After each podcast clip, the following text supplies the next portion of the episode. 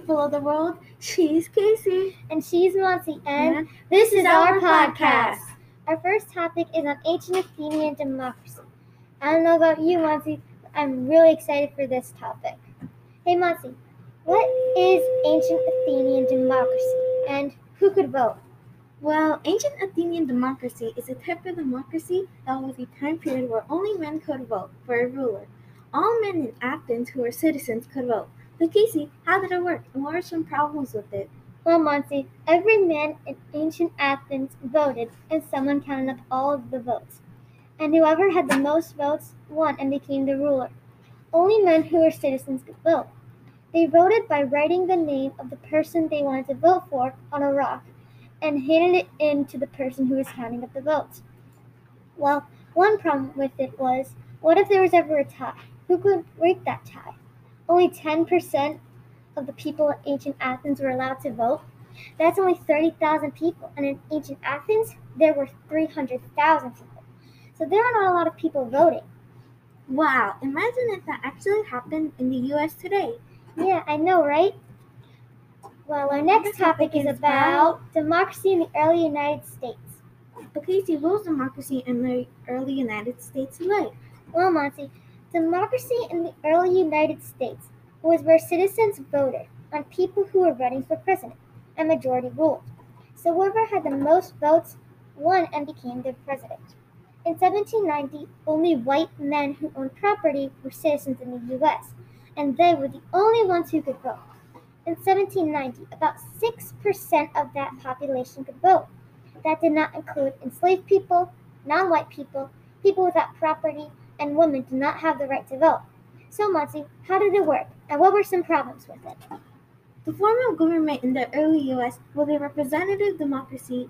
In a representative democracy, every citizen votes for a representative, who then votes for all the issues. Majority rules, only 6% of the population could vote, which was bad. It was a new country and did not have a lot of people, and 6% was equal to very little people who were voting.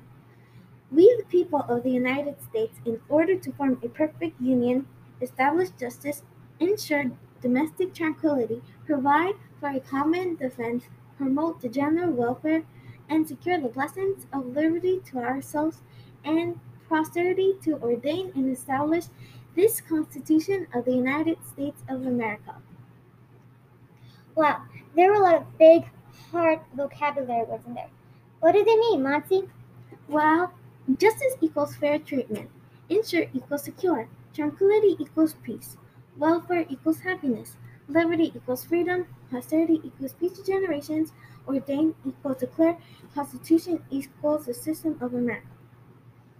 Our next topic we'll be talking about is democracy and activism.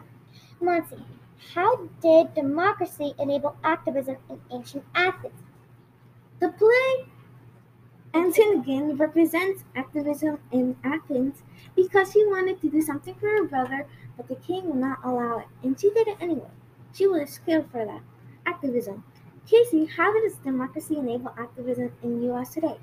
Well, Monse, democracy enables activism in the U.S. today is when people take a stand against something they don't like about something, or when people protest against something that they believe in, and protests still go on today. For example, in 2016, there was a protest against a construction tycoon, and that protest just got solved only a couple of months ago on March 25th. Another example of democracy enabling activism in the United States today, in the 60s, there were a lot of segregation protests, and a lot of famous people today were a part of it, like Rosa Parks. She did not want to give up her seat just because of the color of her skin. She thought that she was there first, and she shouldn't be moved to the back of the bus just because of her skin color.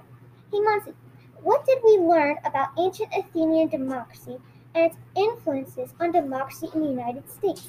Well, we learned that ancient Athenian democracy and United States democracy are very similar because in each democracy, only men can vote. The one thing that's different about them is that in Athenian democracy, all men can vote. But in the U.S., only white men with property can vote. Another difference between the two is that U.S. democracy is a representative democracy. and the Athenian democracy is not representative. In ancient Athens, you could become a citizen if your parents were both Athenians. Only white men can be considered citizens. In the United States, if you own property, you are a citizen.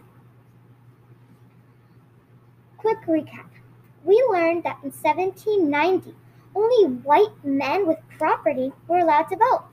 We also learned that in ancient Athens, you had to be a citizen to vote. We learned that you can stand up for what you believe in, just like Antigone. We learned that protests can and most of the time will go on for years. Finally, stand up for what you believe in and believe in what you stand up for. We also learned that Rosa Parks was and is a really big part of history because she fought and stood up for what she believed in. And now black and white people live in the same part of town and are friends, not enemies. But now it's time for a trivia question.